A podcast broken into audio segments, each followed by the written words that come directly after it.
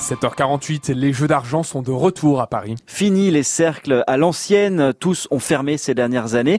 Désormais, place au club autorisé par le gouvernement pour une durée de trois ans. Le second vient d'ouvrir dans le 13e arrondissement, en plein cœur du quartier asiatique. Ça ne plaît pas à tout le monde, on va le voir, mais d'abord découvrons les lieux avec vous, Martin Bartoletti. Oui, et c'est Olivier Reynaud, le gestionnaire de l'Imperial Club, qui nous fait la visite. On a une grande salle sans poteau, euh, sur à peu près 900 mètres carrés, dont 600 sont accessibles au public, avec 20 euh, tables de jeu, des tables euh, essentiellement de poker sous différentes formes, et puis le punto banco, qui est très apprécié des Asiatiques.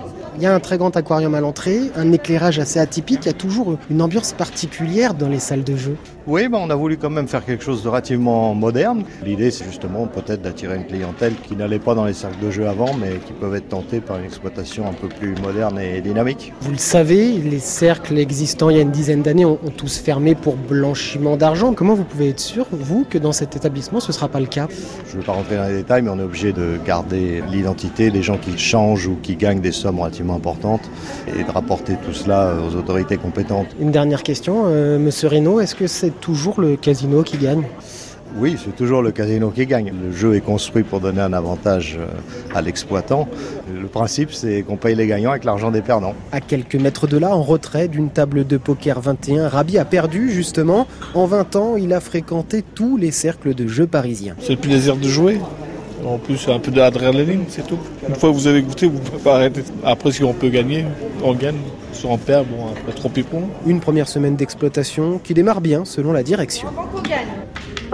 Une ouverture euh, validée par le ministère de l'Intérieur contre l'avis de la préfecture de police, Martin, et surtout sans consultation des élus. Et c'est bien ce qui agace. Le maire du 13e arrondissement, Jérôme Coumet, n'a rien pu faire pour empêcher l'arrivée de la salle de jeu, mais il va garder les yeux et les oreilles grands ouverts. Il y a deux façons de surveiller un lieu. Il y a sa gestion courante, ça, j'estime que c'est pas de ma responsabilité, mais de celle du ministère de l'Intérieur et de, la police. Hein. Ma responsabilité morale, en tout cas, c'est de regarder que la quiétude des riverains est respectée.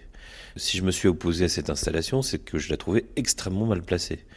Euh, c'est une activité euh, nocturne et euh, l'entrée-sortie est devant les fenêtres des gens, au pied des tours potentiellement, il peut y avoir de grosses difficultés. Donc euh, j'ai d'ores et déjà dit aux riverains que je regarderai ça avec eux, que je leur demandais de me signaler les débordements. Et évidemment, on les notera pour traiter le problème le moment venu. Les riverains qui ont aussi tenté d'empêcher cette ouverture, euh, Martin, avec une pétition qui a recueilli euh, plus de 5000 signatures. Oui, et c'est l'argument sécuritaire qui est mis en avant par les opposants. Jean-Claude Nathalie est membre du conseil de quartier du 13e arrondissement. Il y a de l'argent, euh, il y a beaucoup de clients, ça va être un pôle euh, d'attraction, donc on peut craindre une concentration aussi de quelques commerces de drogue, quelques commerces euh, de prostitution aussi. Il y a énormément de jeunes, il y a des établissements scolaires de tous âges. Je dirais avoir euh, ce modèle-là de jeu d'argent euh, sous les yeux et à portée, je ne crois pas que ce soit une image euh, particulièrement intéressante pour toute cette population de jeunes. Pour une partie de la communauté asiatique très présente dans le quartier, l'Imperial Club a ciblé sa clientèle.